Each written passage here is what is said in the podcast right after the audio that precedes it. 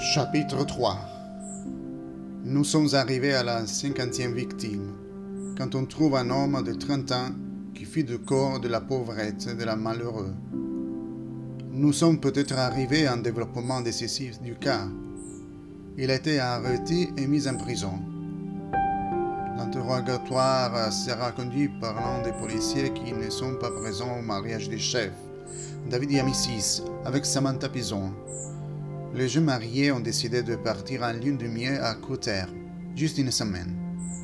L'accusé n'a pas été libéré. Par conséquent, au retour de sa lune de miel, David l'interroge. Vous, vous êtes là. Vos empreintes sont les mêmes que celles que nous avons trouvées sur l'arbre utilisé ce soir-là.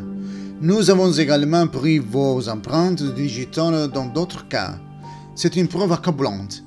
À votre défense, avez-vous quelque chose à ajouter? L'homme a répondu Je suis innocente. Moi, je ne les ai pas tués. David a demandé Qui alors Les empreintes parlent clairement? L'homme a répondu Je n'ai tué aucune fille.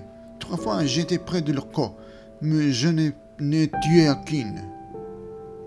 Juste à ce moment, un policier a entré dit D'après l'examen toxicologique, lui, il n'est ni séropositif, ni atteint du sida.